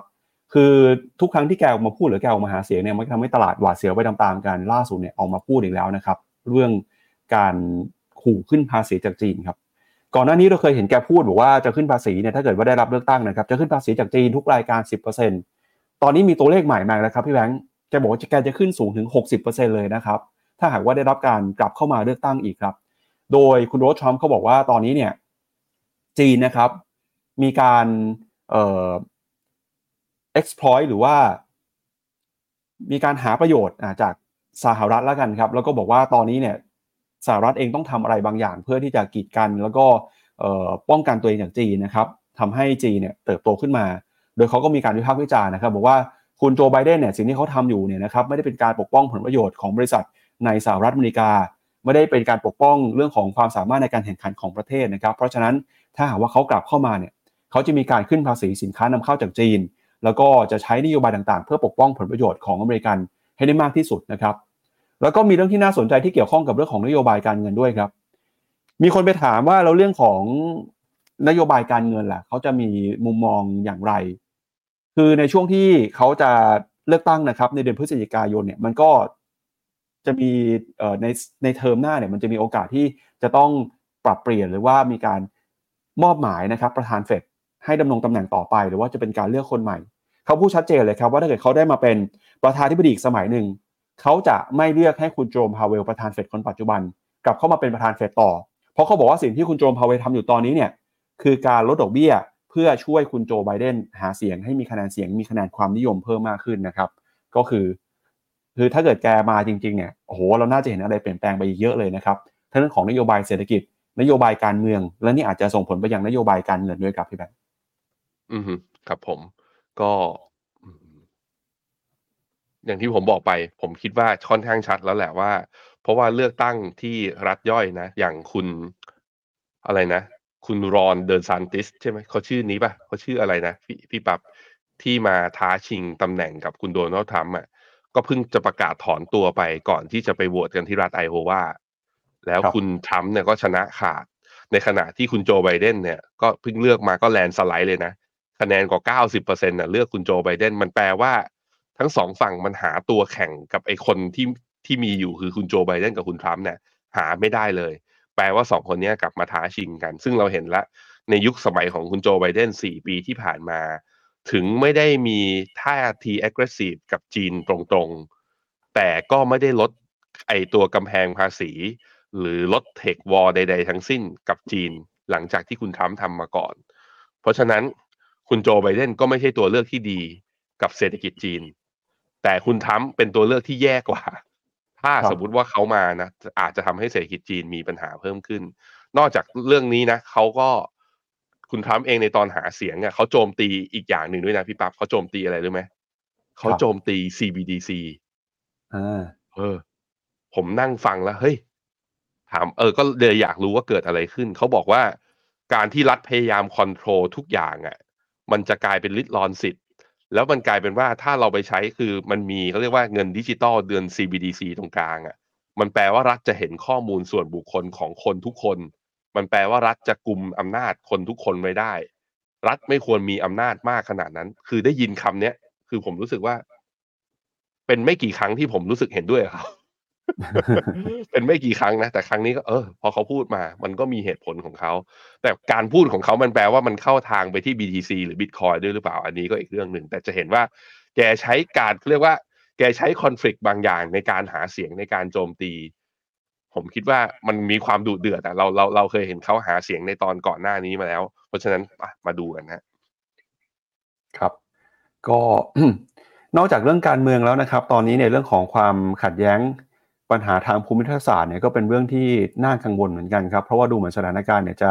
ลุกลามบานปลายทวีวงกว้างมากขึ้นเรื่อยๆนะครับแล้วก็เรื่องนี้เป็นเรื่องที่ส่งผลต่อราคาสินค้าโภคภัณฑ์ในตลาดโลกก็คือ ราคาน้ำมันด้วยนะครับ อย่างล่าสุดนะครับสำนักข่าว VOA รายงานว่ากองทัพสหรัฐเนี่ยแล้วก็อังกฤษนะครับจับมือกันโจมตีทางอากาศกลุ่มฮูตีครับโดยได้มีการโจมตีนะครับทางอากาศใส่ระบบยิงขีปนาวุธ ในช่วงเช้าวันอาทิตย์โดยระบุว่าเป็นการป้องกันตนเอง ต่อการเตรียมยิงขีปนาวุธของกลุ่มฮูตี ที่มีเป้าหมายไปที่เรือทะเลเรือสินค้าในทะเลแดนครับ โดยกองบัญชาการของสหรัฐนะครับ ออกมาถแถลงว่ากองทัพสหรัฐได้มีการตัดสินใจ จะยิงขีปนาวุธนะครับของกลุ่มฮูตีในเยเมน เพื่อที่จะป้องกันครับหลังจากกลุ่มฮูตีเนี่ยสร้างภัยคุกคามต่อเรือของกองทัพสหรัฐ แล้วก็เรือสินค้าในภูมิภาคนี้ โดยการโจมตีครั้งนี้คือการ รับประกันเสรีภาพในการเดินเรือแล้วก็ความปลอดภัยในน่านน้ำสากลนะครับ โดยขณะที่วันเสาร์ที่ผ่านมาสหรัฐและอังกฤษเองก็มีการโจมตีใส่เป้าหมาย อย่างน้อย 36 จุดนะครับในเยเมน ซึ่งเชื่อมโยงไปกับกลุ่มฮูตี ส่วนใหญ่ก็เป็นการโจมตีเครื่องยิงขีปนาวุธศูนย์เรดาร์แล้วก็โดรน ถือเป็นการโจมตีระลอก 2 ต่อกลุ่มกบฏนะครับที่มีอิหร่านหนุนหลังอยู่ครับ โดยการโจมตีนี้นะครับก็มีการรายงานความเสียหาย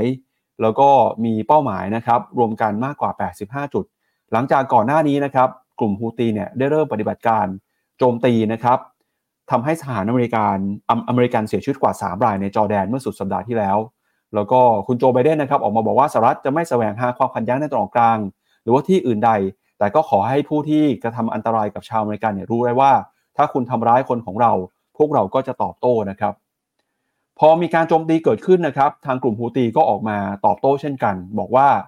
จะ จมตีตอบโต้คืนอย่างแน่นอนนะครับกับเหตุการณ์ความรุนแรงที่เกิดขึ้นในครั้งนี้ก็คือโจมตีกันไปโจมตีกันมาตอบโต้กันไปมานะครับและยิ่งมีความรุนแรงมากขึ้นเนี่ยอีกหนึ่งฝ่ายก็บอกว่าจะใช้มาตรการตอบโต้ ไม่น้อยไปกว่ากันเลยนะครับดูเหมือนว่าเหตุการณ์ครั้งนี้จะคงความรุนแรง มีความเสี่ยงที่จะลุกลามบานปลายนะครับแล้วก็แน่นอนว่าจะส่งผลต่อความมั่นคงในภูมิภาคและที่แน่ๆคือเรื่องของการขนส่งสินค้า เรื่องของการผลิตน้ำมันนะครับอาจจะได้ผลกระทบไปด้วยนะครับอันนี้ก็เป็นปัจจัยที่ทำให้ราคาสินค้าโภคภัณฑ์มีการเปลี่ยนแปลงในช่วงสัปดาห์ที่ผ่านมาด้วยครับอืซึ่งเรื่องนี้นะมันจะขยายวงหรือเปล่าก็อย่างที่เรารู้กันเงียบๆนะว่ากลุ่มฮูตีนั้นอาจจะมีการสนับสนุนเบื้องหลังโดยรัฐบาลอิหร่าน ก็ทางกระทรวงต่างประเทศของอิหร่านก็ออกมาบอกเขาเรียกว่ากล่าวหาการโจมตีของสหรัฐรอบนี้ว่าเป็นการละเมิดอธิปไตยเหนือดินแดนของซีเรีย แล้วก็อิรัก แล้วก็เชื่อว่าสิ่งที่สหรัฐทำอยู่เนี่ยเป็นความผิดพลาดในการดำเนินเชิงยุทธศาสตร์อีกครั้งหนึ่งซึ่งมันจะสร้างความเสียหายและความตึงเครียดในทางฝั่งตะวันออกกลางเนี่ยเพิ่มเติมมากขึ้น ในขณะที่ด้านรัสเซียนะก็เป็น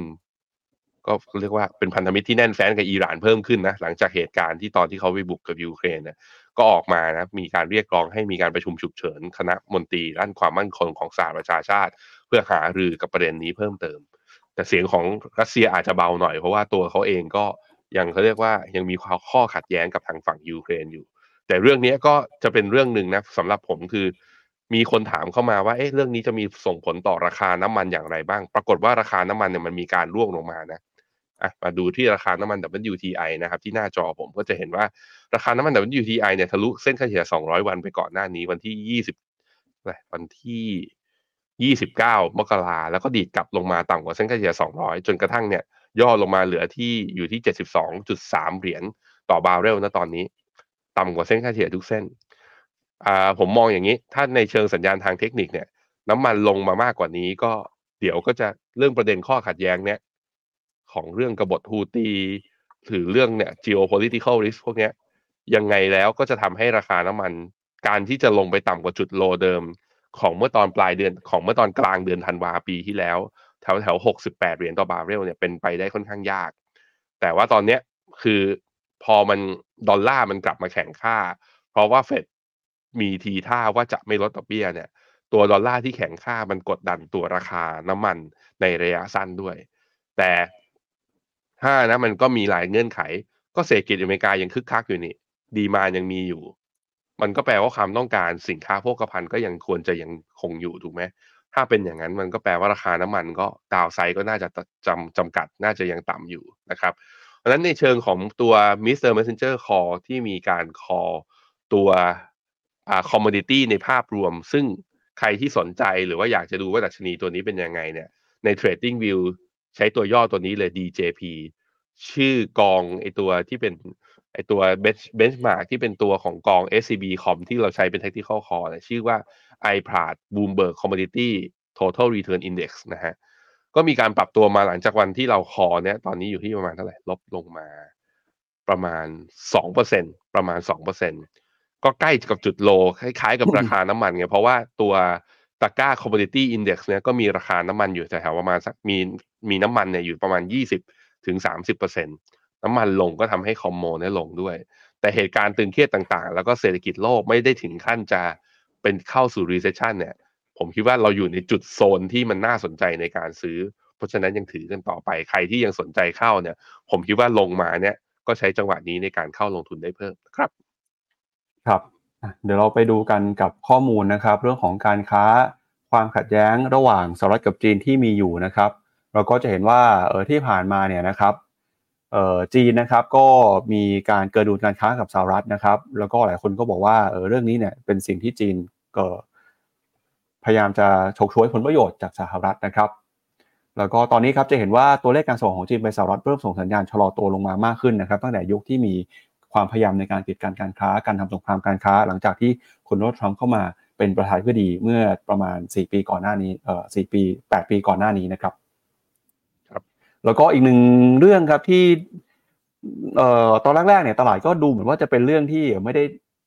ไม่ได้ไม่ได้เอ่อเอามาเป็นเรื่องจริงจังมากแต่หลังๆนี่ชักจะมีข่าวมากขึ้นมากขึ้นทุกทีครับคือเรื่องของคุณอีลอนมัสครับ ล่าสุดเนี่ย Wall Street Journal ออกมาแฉกันแล้วครับพี่แบงค์ออกมาบอกว่า ตอนนี้นะครับ ปัญหาในการใช้ยาเสพติดของคุณอีลอนมัสเนี่ยน่าจะไม่ได้มีแค่เรื่องเล็กๆน้อยๆแล้วฮะเพราะว่ามันไม่ได้เป็นอยู่ที่แค่เขาคนเดียวครับ มันมีข่าวว่าเขาเนี่ยใช้ยาเสพติดนะครับ ร่วมกันกับบอร์ดบริหารของเทสลาบางคนครับ โดยหนังสือพิมพ์ Wall Street Journal นะครับออกมารายงานบอกว่า ตอนนี้นะครับ คุณอีลอนมัสเนี่ยใช้ยาเสพติดหรือว่าสารผิดกฎหมายนะครับ โดยมีการใช้ยาร่วมกันกับบอร์ดบริหารบางคนในเทสลาโดยทางบอร์ดเนี่ยก็ไม่ได้ดำเนินการสอบสวนในประเด็นนี้ แล้วก็ไม่ได้มีการบันทึกข้อมูลใดๆ โดยคุณอีลอน มัสแล้วก็นายอเล็กซ์ซาปิโรนะครับทนายความก็ไม่ได้ตอบโต้กับความคิดเห็นของ Wall Street Journal ในเรื่องนี้ครับ ก่อนหน้านี้เนี่ย Wall Street Journal ถือว่าเป็นสื่อเจ้าแรก ๆ เลยนะครับ ที่บอกคุณอีลอน มัสใช้สารเสพติดในหลายหลากหลายชนิด ไม่ว่าจะเป็น LSD โคเคนยาอีเห็ดเมา โดยสารเสพติดเหล่านี้เนี่ยมักจะพบในงานปาร์ตี้ส่วนตัวบ่อยครั้งนะครับ แล้วก็ทนายเนี่ยบอกว่าที่ผ่านมาเวลาที่เทสลามีการสุ่มตรวจหาสารเสพติด คุณอีลอนมัสครับก็สามารถผ่านการทดสอบได้ด้วยดี ไม่เคยมีปัญหาอะไรเลยครับ แต่ Wall Street Journal ระบุนะครับว่า เพื่อนแล้วก็กรรมการบางคนเนี่ยรู้สึกว่าจะต้องเข้าไปใช้ยาเสพติดร่วมกับคุณอีลอนมัสด้วย ไม่ฉะนั้นเนี่ยจะทำให้คุณอีลอนมัสรู้สึกอารมณ์เสียได้ แล้วเขาก็ไม่ต้องการที่จะสูญเสียต้นทุนทางสังคมนะครับจากการได้อยู่ในแวดวงของคุณอีลอนมัสก์ก็คือเหมือนว่าอยากจะใช้ยาเพื่อเอาใจ แล้วก็อยากจะใช้ยาเพื่อที่จะเข้าไปสนิทสนมกับคุณอีลอนมัสครับ ดยคุณอีลอน มัสออกมาตอบโต้นะครับใน X หรือว่า Twitter ถึงสกู๊ปข่าวของ Wall Street Journal ที่เคยไปกล่าวหาเรื่องเขาใช้ยาเสพติดนะครับเขาบอกว่าไม่ว่าเขาจะทำอะไรอยู่นะครับ เห็นได้ชัดว่าเขาควรจะทำต่อไป แล้วก็บอกว่าโดยอ้างอิงถึงเทสลาและก็ SpaceX ว่าเป็นบริษัทรถยนต์อวกาศที่มีมูลค่ามากที่สุดในโลกนะครับเขาพูดถึงขนาดว่า ถ้าใช้ยาพวกนี้แล้วมันเพิ่มประสิทธิภาพได้จริง ๆ เนี่ยเขาจะใช้มันอย่างแน่นอนนะก็เรียกว่าโหดูเหมือนจะไปกันใหญ่แล้วนะครับของคุณอีลอนมัสตอนนี้ครับพี่แบงค์อืม เขาออกมาตอบโต้นี่นี่ใช่ไหมใช่ครับ พี่ปั๊บแปะทวิตเตอร์แบบว่ามีหน้าทวิตเตอร์เขาออกมาไหมได้ว่าครับเขาเดี๋ยวเปิดพิมพ์ว่าอะไรครับอะก่อนไปดูของปั๊บนะ มาดูที่หน้าจอที่ราคาเทสลากับผมหน่อย อ่าเทสลาเนี่ยมีการเปิดกระโดด gap นะ เปิดร่วงนะ เป็น gap ร่วงข้างล่างเนี่ย วันที่25มกราคือหลังจากประกาศ e a r n i n g ออกมาเนี่ย ตลาดเลือกที่จะปรับฐานนะ ลบ 12%ภายในวันเดียว แล้วก็ลงมาอยู่ที่โซนเนี้ย 187 เหรียญต่อหุ้นที่เราเห็นอยู่นะฮะ อันนี้ในแง่ของงบอะมันผ่านงบมาแล้ว ถามว่าข่าวนี้จะกระทบจนถึงขั้นนักลงทุนไม่ให้ความเชื่อมั่นแล้วราคาลงมาต่อไหม ก็เป็นไปได้ แต่ว่าด้วยความที่มันเปิดแก็บไงเราก็เห็นแล้วการเปิดกระชากแก็บของเมื่อตอนอย่างเมื่อตอนเดือนธันเดือนเดือนตุลาปีที่แล้ว มีลงต่อเหมือนกันแต่สุดท้ายก็ขึ้นมาปิดแก็บได้นั้นแก็บเนี้ยผมคิดว่า ก็น่าจะขึ้นมาปิดได้ แต่ว่ามันไม่ได้มีแค่เรื่องคุณอีลอนมัสใช้สารเสพติดไง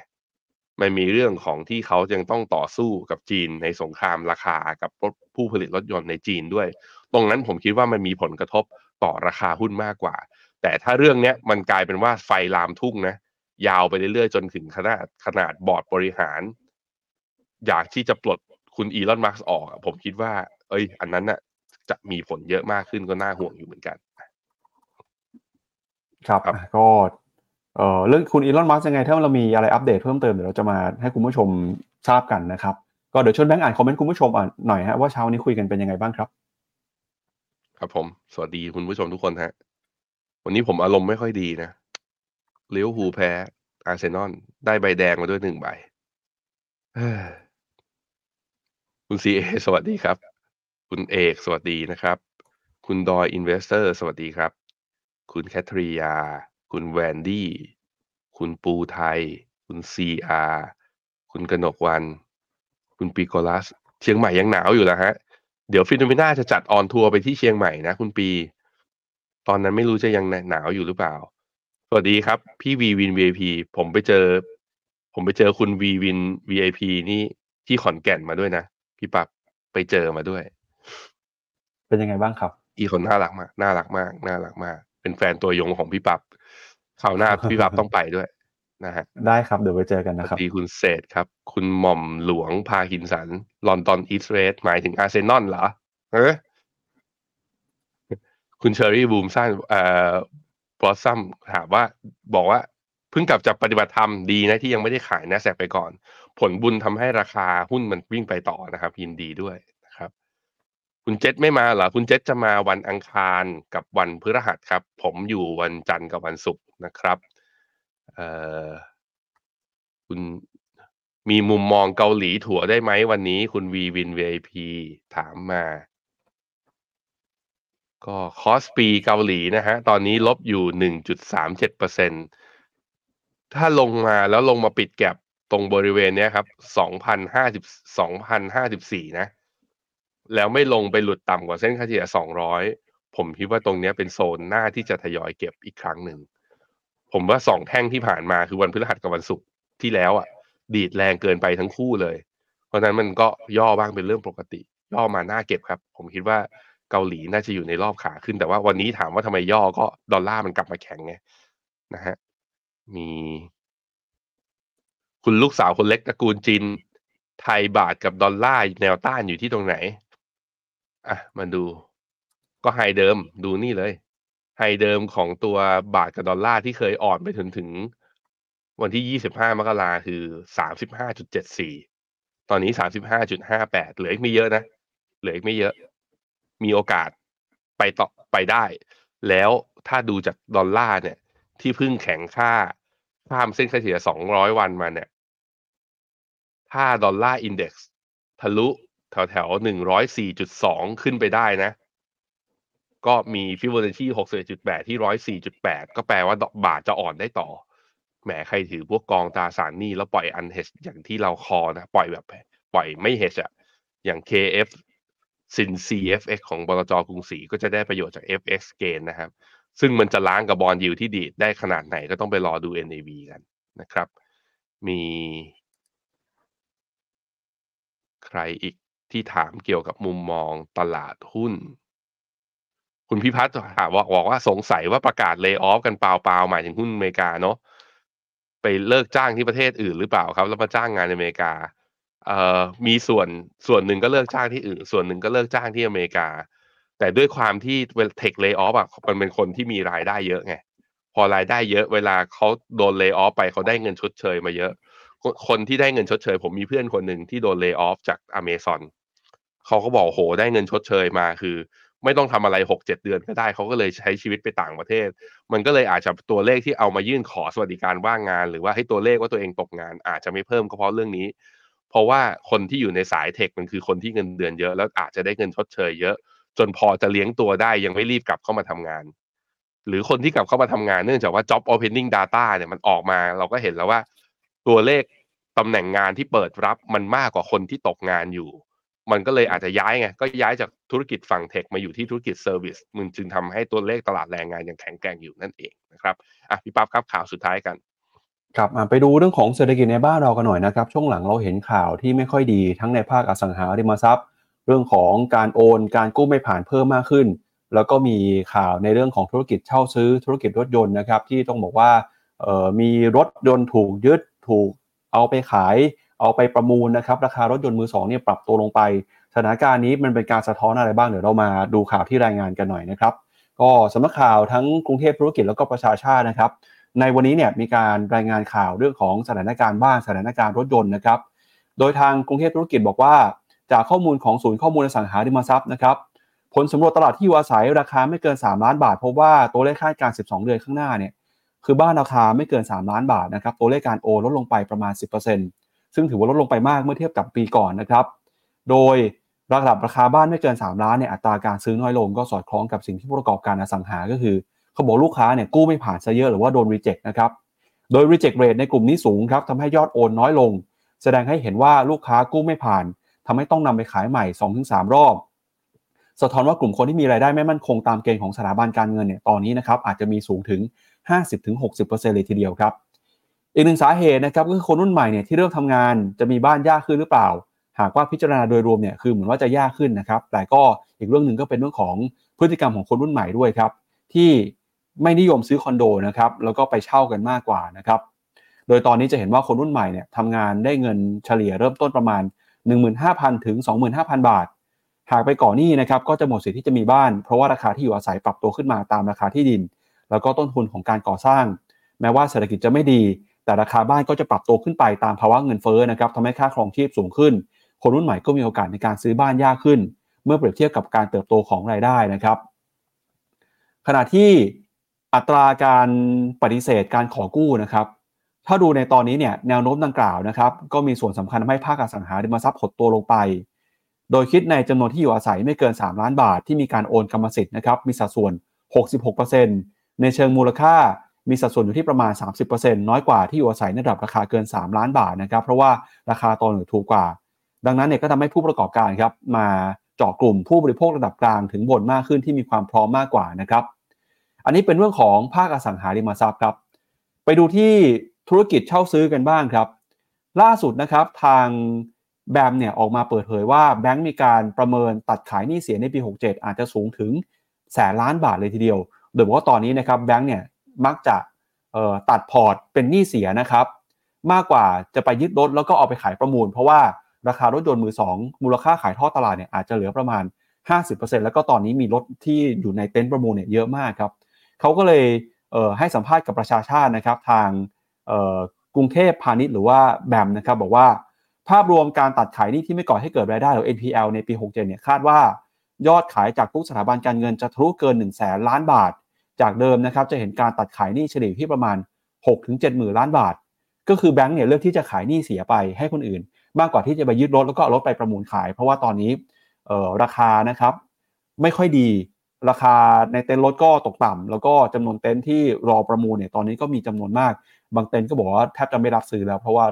ที่มีอยู่ในเต็นท์ก็ยังขายไม่ได้ครับพี่แบงค์อืม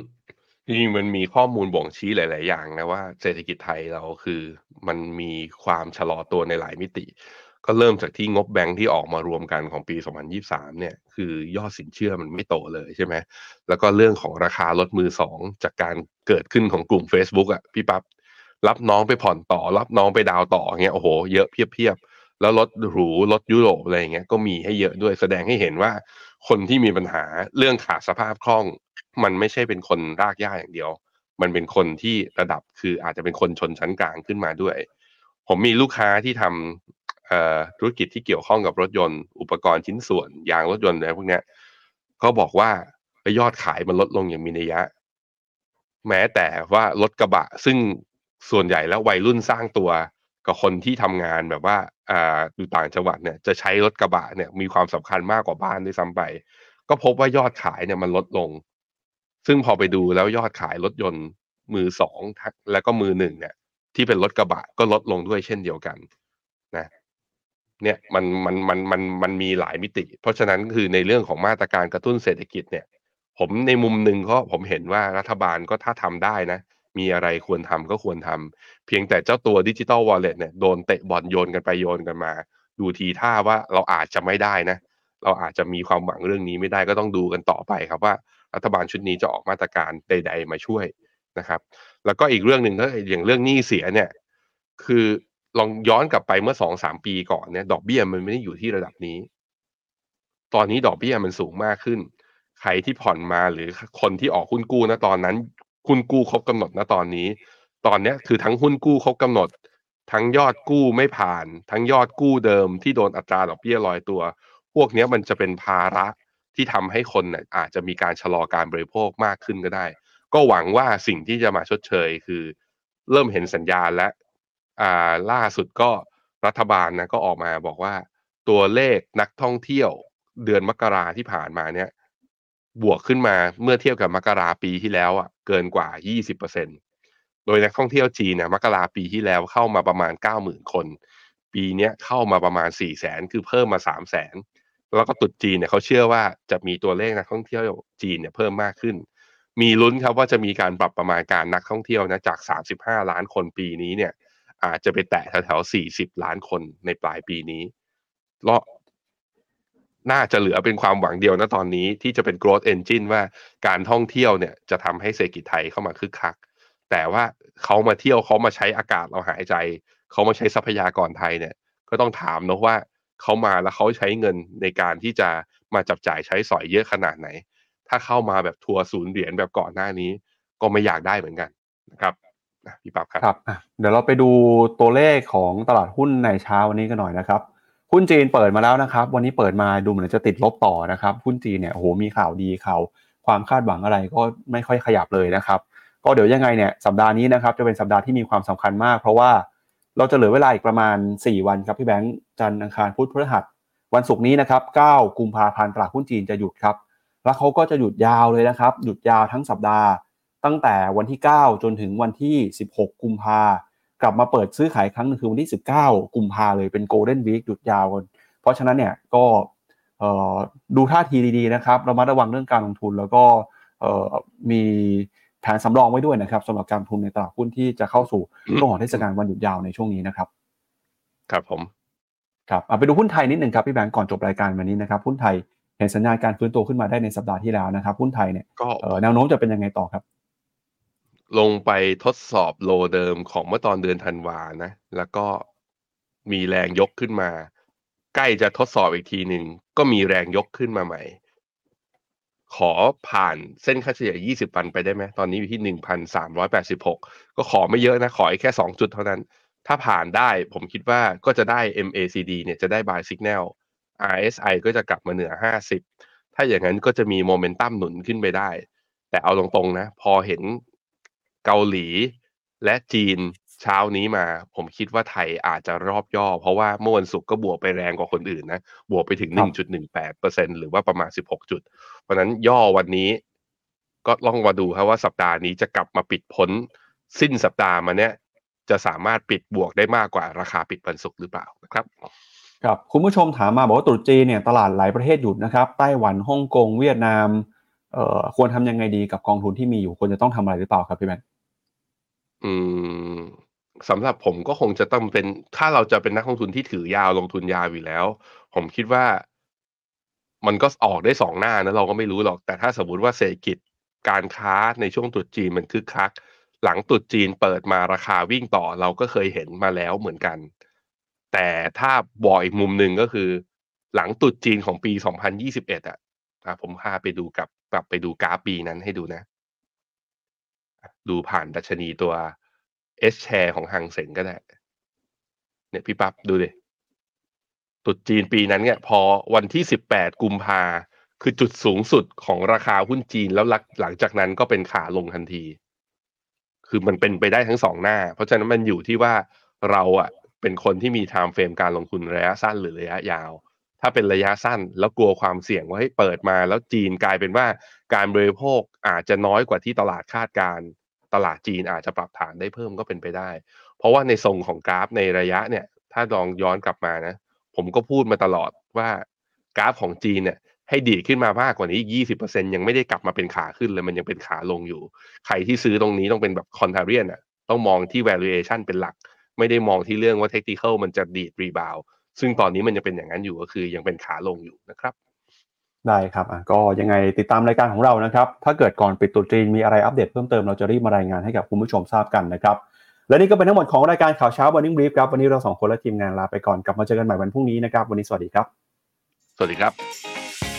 Finnomena Exclusive บริการที่ปรึกษาการลงทุนส่วนบุคคล ที่จะช่วยให้เป้าหมายการลงทุนของคุณ เดินทางสู่ความสำเร็จ ไม่ว่าคุณจะเป็นนักลงทุนสายไหน เริ่มต้นที่ 5 0 0 0 0 0 บาท สมัครเลยที่ f i n o m e f i n o m e n a e x c l u s i v e หรือ line at f i n o m e n a p o r t คำเตือน ผู้ลงทุนควรทำความเข้าใจลักษณะสินค้า เงื่อนไขผลตอบแทน และความเสี่ยงก่อนตัดสินใจลงทุน